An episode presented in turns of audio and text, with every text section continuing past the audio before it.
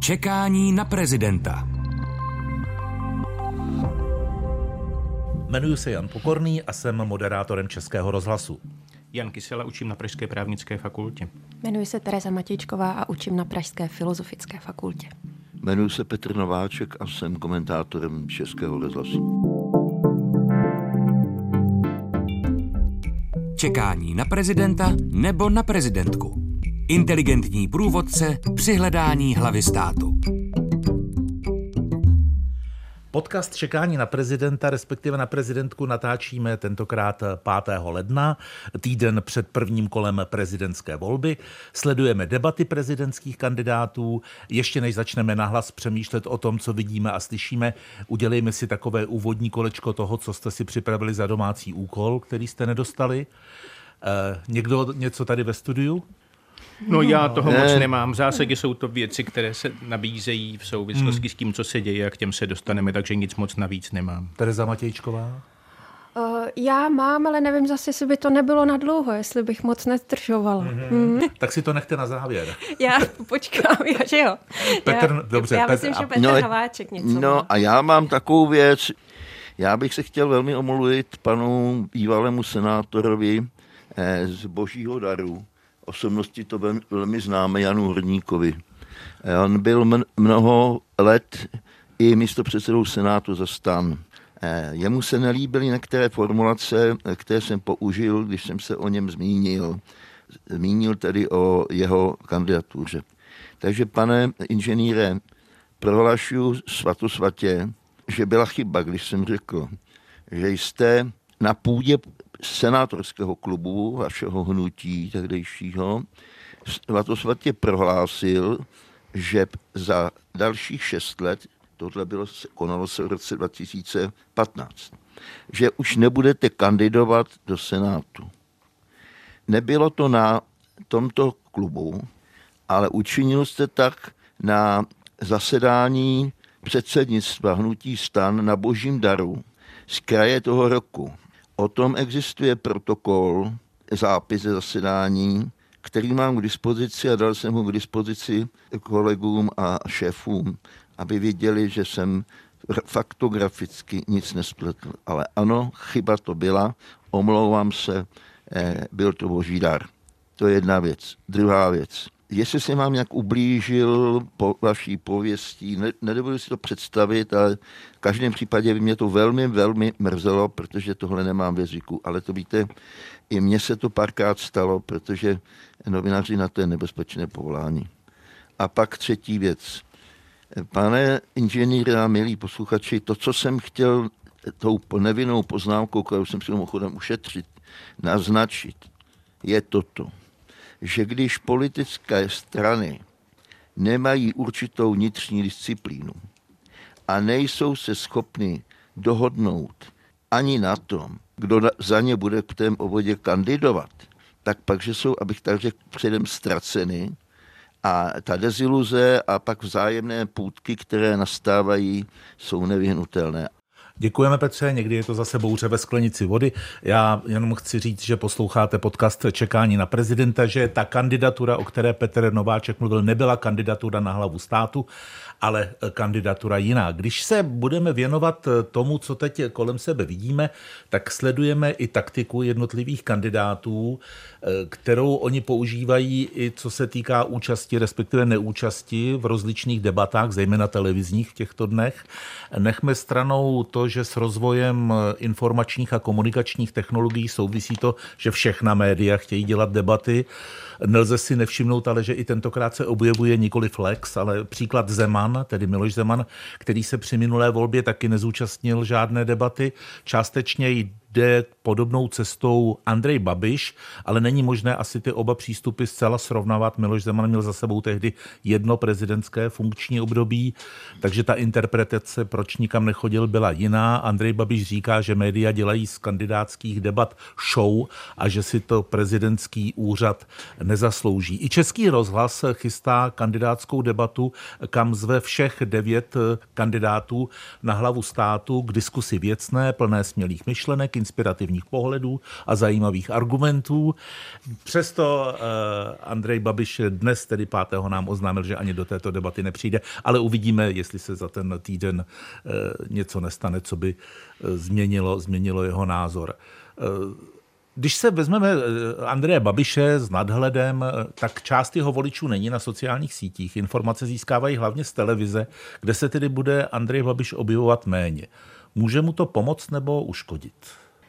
Teresa. Tak, Já nevím, eh, jestli mu to může pomoct. Myslím si, že mu to v tuto chvíli neuškodí. Eh, zkrátka proto, eh, že mm, nesouhlasím úplně s tou interpretací, kterou vedou ostatní kandidáti, kteří jistě ze strategického hlediska zdůrazňují strach Andreje Babiše, což může tak být, ale nejsem si úplně jistá, jestli to tak je. Já mám z toho spíše pocit, že se pasuje do role skutečně um, jiné šarže, uh, jiné skupiny, uh, hmm. že vlastně dává tím najevo uh, vlastně svoji převahu, uh, nedotknutelnost, určitou aroganci, uh, která ale může i jako k prezidentství patřit, jo, nebo k nějaké hmm. jako politické osobě, takže to může být spíš vlastně v žánru jisté, jisté převahy a myslím si, že jeho voliči tomu asi budou rozumět. Eh, problém je, že samozřejmě Andrej Babiš musí získat ještě někoho jiného než eh, své voliče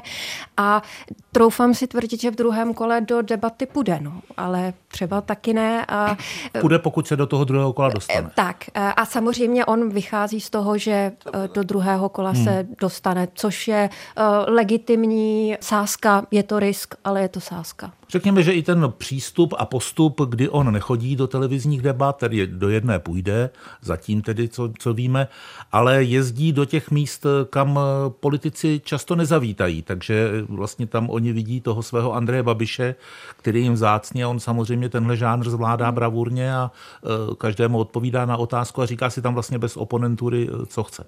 Mně to teda vadí, vadilo mi to u Miloše Zemana možná ještě o fous více, protože Miloš Zeman byl úřadující prezident republiky a podle mého soudu, když jste nositelem veřejné funkce v demokracii, tak máte současně povinnost skládat účty. A ty účty neskládáte jenom tím, že se jednou za pět let, za čtyři roky podle toho, jaké volby se jedná, těch voleb zúčastníte, ale že nějak jako transparentně poskytujete veřejnosti informace o tom, co děláte a máte možnost tu veřejnost nechat se sebou konfrontovat. A když se té kampaně neúčastníte, tak jakoby dáváte najevo, že je vám tohle úplně lhostejné, protože ta část veřejnosti, která by se s vámi chtěla konfrontovat, ta je odstavena a ta vaše část veřejnosti, ta už od vás asi nic slyšet nepotřebuje, protože vás zná. A současně mi to vadilo i z toho důvodu, že mám pocit, že Miloš Zeman už tehdy byl ve zdravotním stavu, který byl významnou překážkou toho, aby se té kampani účastnil.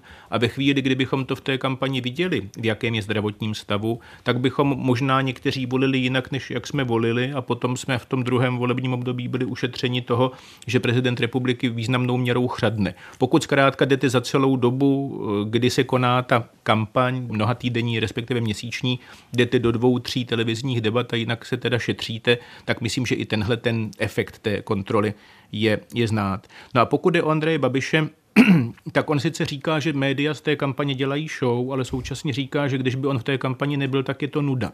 Jo, tak mám pocit, že bych si měl tedy vybrat jakou tu, jakou tu linku chci držet. A přijde mi současně to, co jsem u toho Miloše Zemana neřekl, tak dořeknu teď, mm, že to volební klání v jistém slova smyslu připomíná sportovní klání. A to sportovní klání se opírá o nějaká jako pravidla fair play a podobně bych si myslel, že i to politické klání se má opírat o pravidla fair play. Proto mě dost vadilo, když třeba v senátorské kampani senátora Čuby pozdějšího zdá se nikdy nevyšel na veřejnost a v zásadě vyhrálo jméno, respektive vzpomínka a to myslím, že je jako hmm. hrozně špatně mimo jiné, protože když toho kandidáta nevidíte, tak zase nevíte, v jakém je stavu, jestli je vůbec ještě příčetný, živý, něco na ten způsob. A to se mi zdá, že přestože je nepochybné, že Andrej Babiš je živý, tak ve chvíli, kdy nedáváte té veřejnosti možnost srovnat ho s těmi ostatními kandidáty, vůbec ho podrobit jakýmkoliv jiným otázkám, přestože je zřejmé, že ať se ho ptáte na lecos, tak se teda můžete hmm. dozvědět věci, které jste třeba ani neodhadovali, že se dozvíte, mm, tak mně to vlastně připadá, že to není fér. A pak, když by tak, jako byl zvolen Miloš Zeman za podmínky porušení toho fair play z mého hlediska, tak byl nakonec zvolen i Andrej Babiš, tak se mi zdá, že je to samozřejmě jednak výpověď o těch kandidátech, ale je to teda dost smutná výpověď o té veřejnosti, že je to vlastně úplně jedno, že toho kandidáta vidět nepotřebuje, slyšet nepotřebuje, protože má o něm nějakou představu. V tomhle případě je to ten, který nám zvýšil důchody, aniž by tedy bylo zřejmé, že nám je zvýšil z vlastní kapsy, že nám ty důchody zvýšil z našich kapes. Tam je zajímavá ještě jedna věc, která se objevuje v diskusích, hlavně na sociálních sítích. Dobře, jejich relevance je nějaká. Eh, lidé se tam pozastavují nad tím, jak to, že není debata kandidátů, alespoň v médiích veřejné služby, pro ně povinná. Mm-hmm. Tak mm. Já, když jsem eh, říkala, jak bych to viděla z hlediska Andreje Babiše v uvozovkách, tak jsem neříkala, že mně se to jako líbí, jo? ale to si rozumíme. Já bych taky určitě uh, přivítala to, kdyby Andrej Babiš do těch debat šel a poměřil tam uh, svoje argumentační schopnosti. A zase vidím eh, příklad Rakouska, kdy zkrátka van der hmm. Bellen eh, řekl, já do diskuzních pořadů eh, v prvním kole nepůjdu, kdyby bylo druhé kolo, půjdu, ale není to hodné prezidentské role, aby se vlastně tímto způsobem úřadující prezident vydával jaksi do, do toho bojiště s, s uchazeči o nové, nové kolo prezidentství, opřel se tam o vlastně tradici že úřadující eh, prezident do těchto velkých hmm. debat eh, nechodí. Byl za to taky kritizován některými a někteří to uznali, že je to vlastně nějakým ohledu žánr. Jasně, ale Andrej Babiš není úřadující prezident. Já jsem reagovala na, na Zemana. Jsem, jasně, na jasně. Zemana. Petře, No já si myslím v tom Rakousku, že to je takový trošku, víte, jako jeden ze, ze zbytků Pokajze Francovi. To je jistá, jistá prostě představa o, o společnosti a fungování úřadu a o tom, jak mám být důstojný a nedůstojný a tak dále. Když se pak podívá člověk, co se tam v té praktické politice taky děje, tak eh, se mi tohle zdá jaksi eh, úsměvné, abych tak řekl. No. Ale já to no a... dávám jenom k úvaze, jo, a zase a si myslím, že Rakousko je docela nám taky blízké, jo. Tady je zajímavá jedna věc, jak ten efekt eh, neúčasti jednoho z, ze silných kandidátů vlastně ovlivňuje eh, ten zbytek těch, těch debatujících, protože když to zjednoduším, tak oni si to tam, oni se tam pohádají mezi sebou a Andrej Babiš eh, sedí v obytném voze nebo někde jinde a točí si mlínek. Přesně tak, protože když se o Andreji Babišovi nepřítomném vyjadřujete, tak to potom schytáte, že nejste schopni mluvit o ničím jiném než je Andrej Babiš. Když se o Andreji Babišovi nevyjadřujete a mluvíte jenom mezi sebou, no tak vám to samozřejmě zase jako dost významně zužuje ten manevrovací prostor, protože pokud se chcete vůči někomu kriticky vymezit a nemůže to být Andrej Babiš, tak se potom teda vymezujete vůči těm, vůči kterým byste se možná jako bývali raději nevymezovali. No. Takže tohle to je samozřejmě těžké. Já úplně souhlasím s tím, co říká Tereza Matějčková, že z hlediska takové jako zvláštní taktikou vedené takové možná maličko jako upocené představy, jak se dá taky proklouznout na Pražský hrad.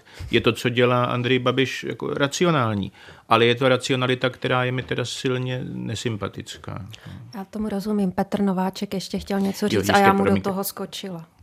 No, já jsem chtěl říct, eh, nebo to nic převratného. Pokud je to utkání na takhle vysoké úrovni, tak by každý z těch kandidátů měl dát lidem možnost, aby ho viděli, poslechli si ho, zeptali se ho na něco a tak dále.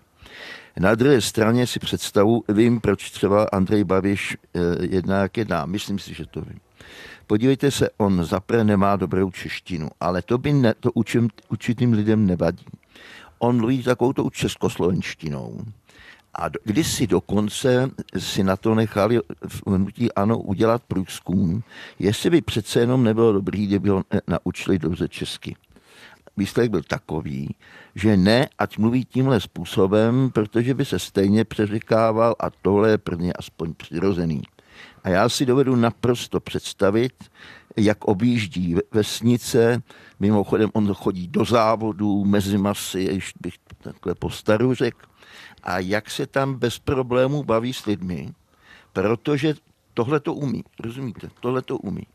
Eh, já jsem s ním zažil dvě debaty, velmi osobní, a můžu vám říct, že jsem si dokázal představit, že když tenhle člověk přijede někam tamhle na venkov a tam proti němu sedí 20 lidí, takže polovinu z nich dokáže téměř eh, fascinovat.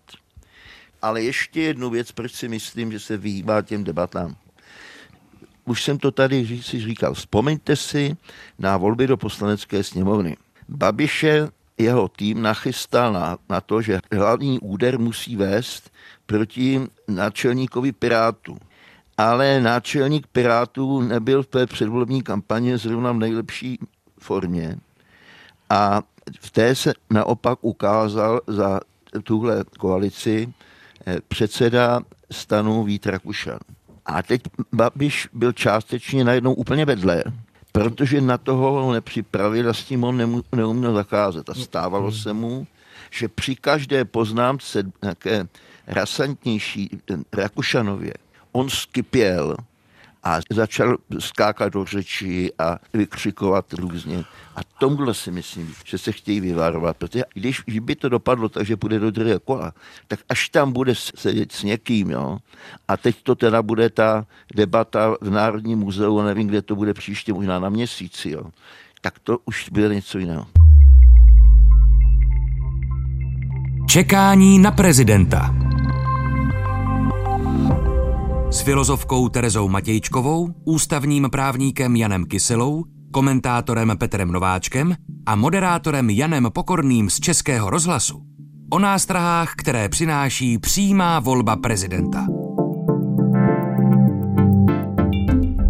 V těch debatách eh, zaznívá ještě jeden prvek, eh, kvůli nebo díky němuž eh, je dobré, že tu s námi sedí ústavní právník. Tam, kde je v debatách kandidát SPD Jaroslav Bašta, eh, se objevuje z jeho sdělení, podpořené Tomiem Okamurou, šéfem SPD, že Jaroslav Bašta by jako prezident odvolával, odvolal fialovou vládu, opíraje se o článek 62 ústavy České republiky. Zatím jsem neslyšel ústavního právníka, který by říkal, že to jde. Jan Kudrná jehož eh, argumentaci používají, tak k tomu říká, že je to vytržené z kontextu, že to takhle nebylo míněno. Ale když se podíváme do té ústavy, tak eh, tam to takhle je, ale rozumím tomu, že tu ústavu bychom měli vnímat jako celek. No to je v zásadě důvod, proč někdo studuje eh, práva, protože on je nestuduje jenom z toho důvodu, aby si narval do hlavy co nejvíce paragrafů, právě protože je stejně vždycky lepší se podívat, jak ten paragraf vypadá v danou chvíli, protože se poměrně často mění, ale jde o to, jakým způsobem číst zákon, nebo jakým, jakým způsobem se orientovat v právním řádu, jakým způsobem přiřazovat těm slovům, která jsou nositeli nějakého významu, právě ten význam, aby nám to umožňovalo rekonstruovat pravidlo. No a v tomhle případě platí, že když se podíváte do ústavy, tak zjistíte, že prezident republiky má kompetenční katalog v článku 62 a 63. 62 je bez kontrasignace, 63 je s kontrasignací, to znamená tahle rozhodnutí, která vykonávám podle článku 63, vykonávám tehdy, když mi to spolu podepíše předseda vlády nebo jim pověřený člen vlády. No, nicméně, zdaleka na všechna pravidla v těch dvou článcích jsou, abych tak řekl, samovykonatelná. Velká část z nich buď vyžaduje provedení zákonem, a nebo, což je pravděpodobnější, abyste pochopili, co to pravidlo vlastně znamená, musíte listovat v ústavě a najít nějaké další ustanovení, se kterým vlastně tohle se páruje. Takže v článku 62 zjistíte, že prezident republiky rozpouští poslaneckou sněmovnu, ale není to tak, že prezident republiky rozpustí poslaneckou sněmovnu kdykoliv má zrovna náladu, anebo nemá náladu s ní dál soužívat, ale musíte se dolistovat k článku 35 a tam zjistíte, za jakých podmínek vůbec připadá v úvahu rozpuštění poslanecké sněmovny. Když si přečtete, že prezident republiky odvolává vládu, tak zase listujete opačným směrem, ne do článku 35, ale do hlouby hlavy čtvrté a tam zjistíte, že prezident republiky odvolává vládu tehdy, když byla povinna podat demisi a tu demisi nepodala. A to je v zásadě tehdy, když byla zvolena nová sněmovna, ustavila se, tak potom ta stará přesluhující vláda končí, nebo to je situace, kdy vládě byla vyslovena nedůvěra, nebo je to situace, kdy vláda žádá o důvěru a nedostala ji. No, a mohli bychom pokračovat hmm. dále. V článku 62 je napsáno, že prezident republiky jmenuje soudce ústavního soudu a v článku 84 se dozvíte, že je k tomu třeba souhlasu Senátu.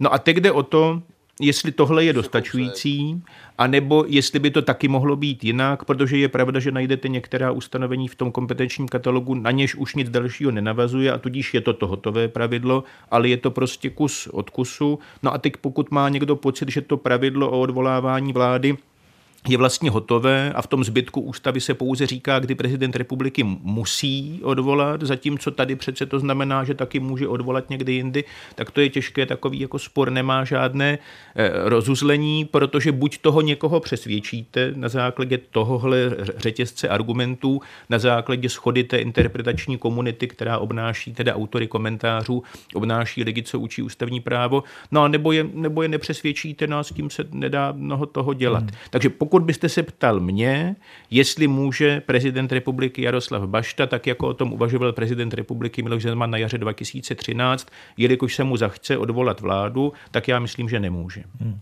Tak prezident Zeman o tom uvažovat přestal, protože i když dostal nedávno tu petici eh, za odvolání vlády od eh, části nespokojené veřejnosti, řekněme, tak eh, on jim vzkázal, jednak je popudil tím, že tu petici nepřevzal osobně, ale jinak jim vzkázal, že musí zklamat, že kdyby byl diktátor, tak by to udělal, ale protože je demokraticky zvolený prezident, eh, tak, eh, tak to neudělal.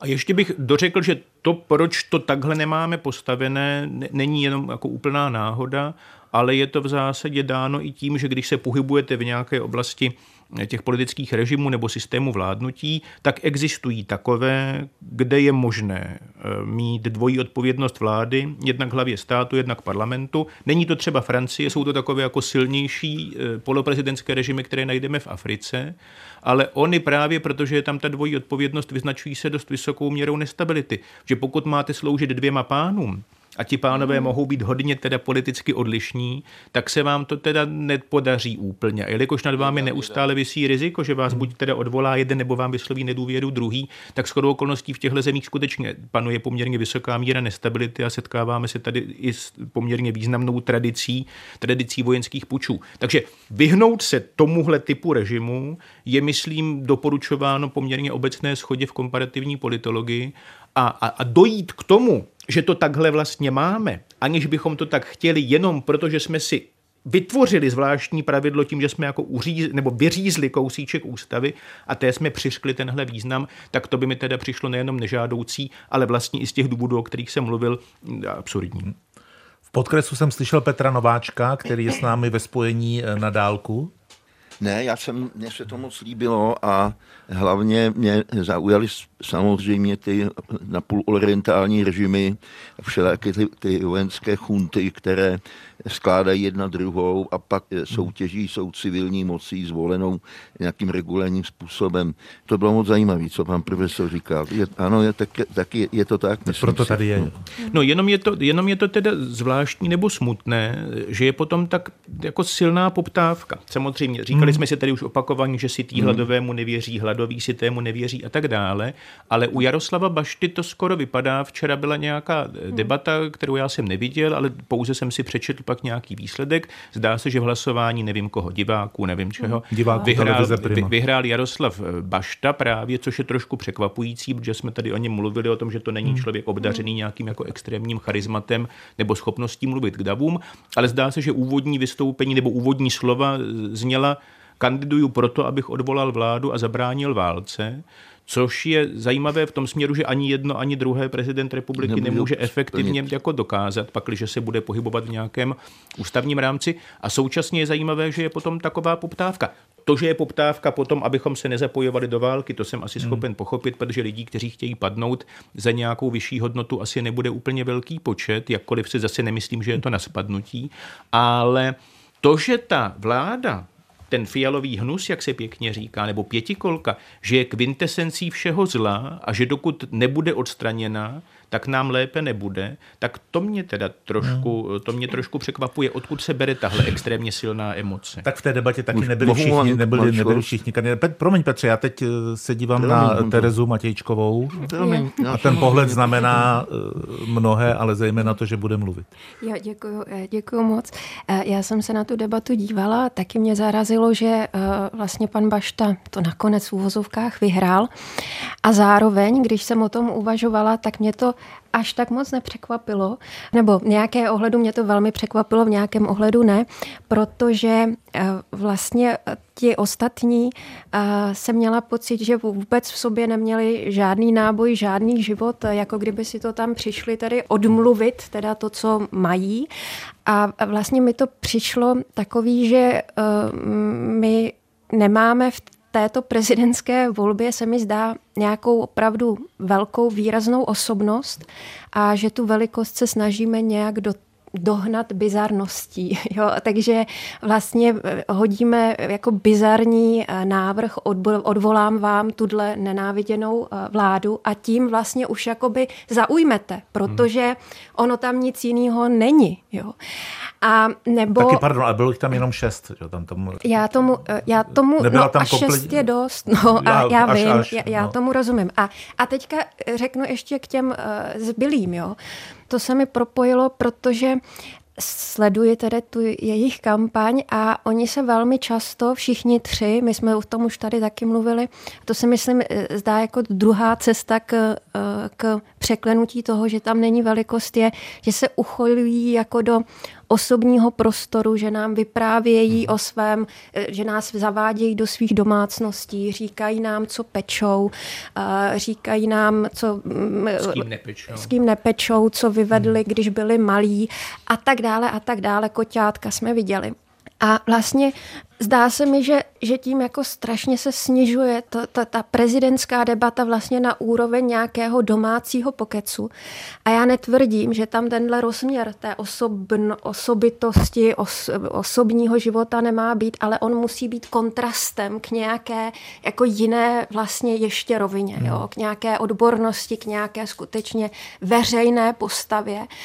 A já to ještě teďka jsem, teda ty koťátka už budu končit, ale ještě mě to totiž, protože mi to nepřijde, eh, přijde mi to vlastně v jednom bodě závažný. Jo, a to v tom, že eh, když se i otevírají závažná témata, jako třeba eutanázie, tak první, o co se opřeme, není argument není to, že jsme si to promysleli, ale osobní příběh. Petr Pavel eh, několikrát zmínil, on hned řekl, já nebudu vést akademické disputace, já se opřu o osobní příběh. Já tomu rozumím, osobní příběh je strašně důležitý, strašně silný, ale nemůže schodit akademické disputace, protože je to tak těžký problém, že to si nemůžeme dovolit couvnout z myšlení. A mně to připadá nějakým ohledu pro tady to koťátkoidní styl docela příznačné. Uděláme to, jak hmm. to cítím. To by prezident neměl dělat. A neříkám to kvůli Petru Pavlovi. Říkám to, že je to hmm. opravdu žánr této kampaně. Pojďme se podívat na koťátka, na flanelky, na cukroví a uh, eutanázie taky. Taky to tak nějak cítíme doma.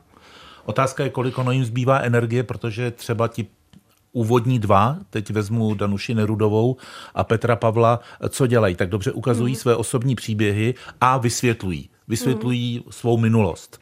Jednak v případě generála Pavla komunistickou a pak v případě Danuše Nerudové rektorskou, jakoby jim na takové ty programové vize, smělé nápady nezbyl už energetický ten zásoby. No. Já tomu eh, rozumím, musí to být náročné. A Andrej Babiš ještě vedle toho, že vede prezidentskou kampaň, tak stojí před soudem. To jako mi připadá opravdu nabitý To taky život. musíme říct, že, že natáčíme podcast zrovna, když eh, ten soud je, ale nepředpokládám, že do jeho závěru, tedy do závěru mm. podcastu, my se dozvíme mm. nějaký výsledek. No on se do toho obuje teď Petr Nováček, ale eh, řekl bych jenom drobnost, že oni ovšem... On, vy jste vyštec.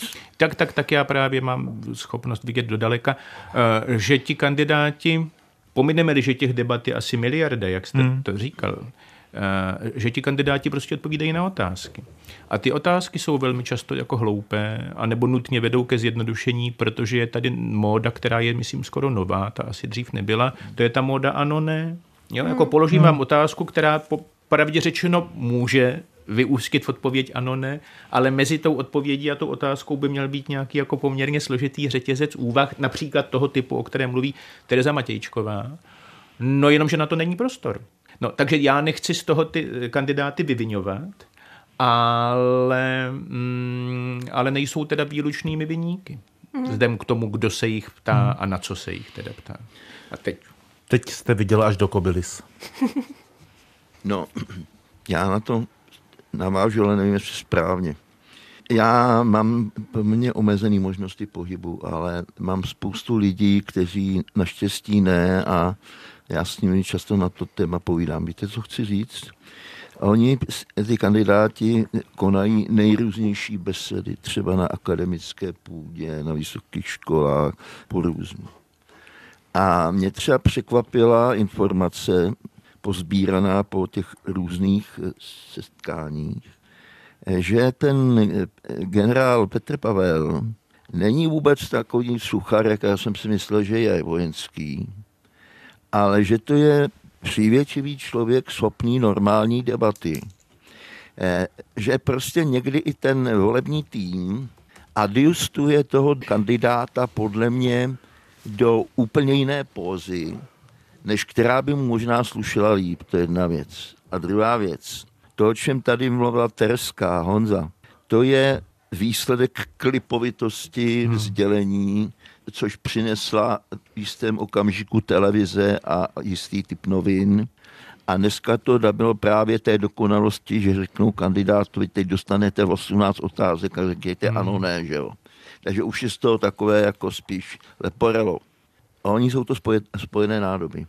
Ono tohle dokáže zakrýt to, že dotyčný kandidát nemá žádné hlubší ideové základy v tom smyslu z úvozovkách velké myšlenky, které by do, do té kampaně vnesl.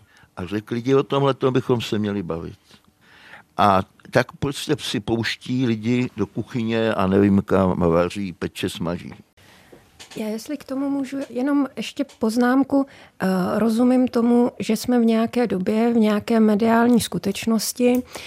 Prezident eh, je zároveň osoba, která by si měla být vědoma i kandidát na prezidenta eh, své síly, eh, své mm, nějaké, řekla bych, i duchovní suverenity a nebýt úplně třeba, eh, alespoň se pokusit ne vždy být ve vleku médií a spíše vlastně ty média táhnout za sebe. Vím, že je to asi ne, strašně velký nárok, kdo jiný než prezident by si jej na sebe měl klást. V momentě, když se, když někomu položím otázku po eutanázii a on první, co řekne, je to, já se na to nedívám jako na akademický problém, ale na otázku pocitu, tak je to pro mě vlastně jako nadbíhání uh, té klipovitosti. A já si nedokážu představit, že třeba nějaký, byl teďka jasně Angela Merklová nebyla prezidentka, ale že kdyby se jí někdo na toto zeptal, tak by řekla, tak já vám teďka řeknu, jak to cítím, protože o tom nechci přemýšlet. Jo? Takže uh, zase bych nešla v tom um, vyvinování až tak daleko a kladla bych skutečně velké nároky na prezidentské kandidáty.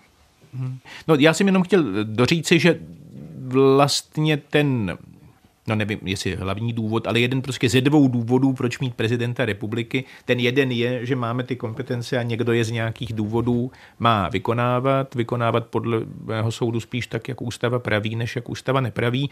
Ale ten druhý důvod, proč prezidenta republiky máme, je právě kvůli tomu přesahu. A ten přesah nemusí být to, že skutečně někdo se teda pokouší odhalit jestli ten, ta, ta odpověď na všechno je 42 anebo nějaká jiná. Že myslím, že Karlu Janečkovi vyšlo 37%, hmm. což zase byl jiný typ odpovědi na všechno. Ale jinak je to 21, že jo, to je, víme. A, ale ten, ten přesah podle mě souvisí v nastolování témat. Jo?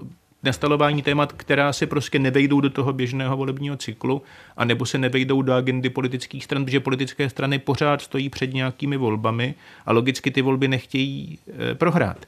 A ve chvíli, kdy určitá témata voliči nevnímají, e, řekl bych, radostně, tak ty politické strany mají tendenci se jim vyhýbat. Jenomže některá témata, jako je třeba právě ta klimatická krize, ale popravdě řečeno i penzijní reforma, když máme přijít hmm. s něčím jako hmatatelnějším, tak ony ty problémy nezmizí tím, že zavřeme oči a už vůbec se nevyřeší tím, že ještě intenzivněji zavřeme oči.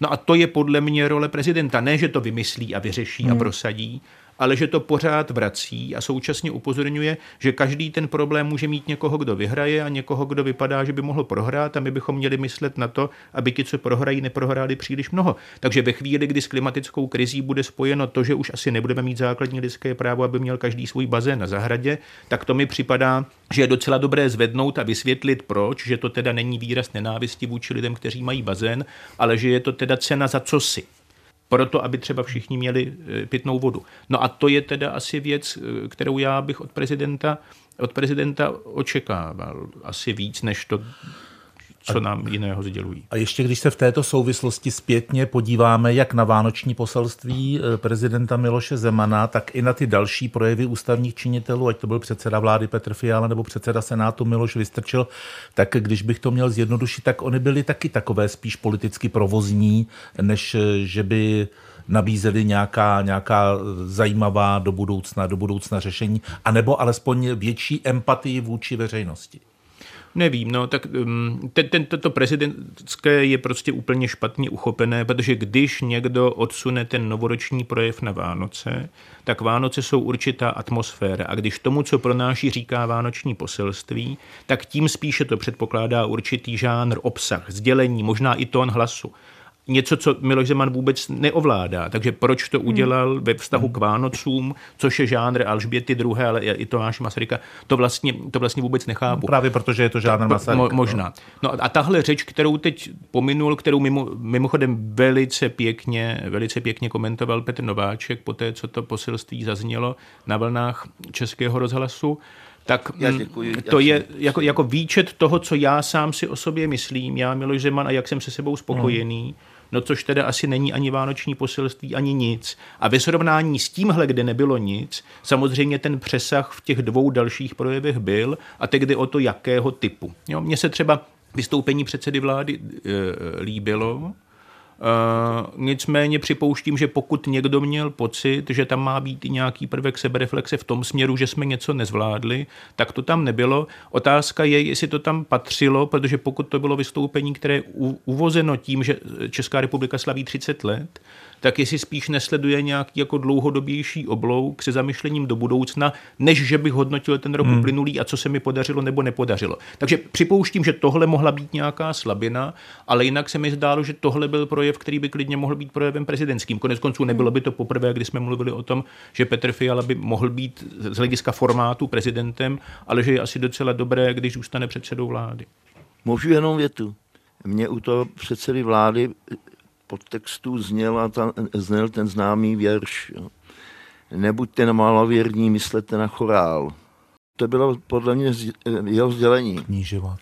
A není to u českých politiků zrovna běžné, že mobilizují národ, protože hmm. jo, to u francouzů je, ale a to si myslím, že bylo poměrně výjimečné. Samozřejmě, kdyby k tomu byla nějaká ta idea, pohled do budoucnosti, víte, eh, my to dokážeme, ale jak si, co chcem dokázat, že jo? Tak to by jistě by, by to bylo lepší. No. Tak vám pro dnešek eh, děkuju za vyslechnutí podcastu i za vaše názory a myšlenky, které tady zazněly a za pár dní zase naslyšenou. Naschledanou.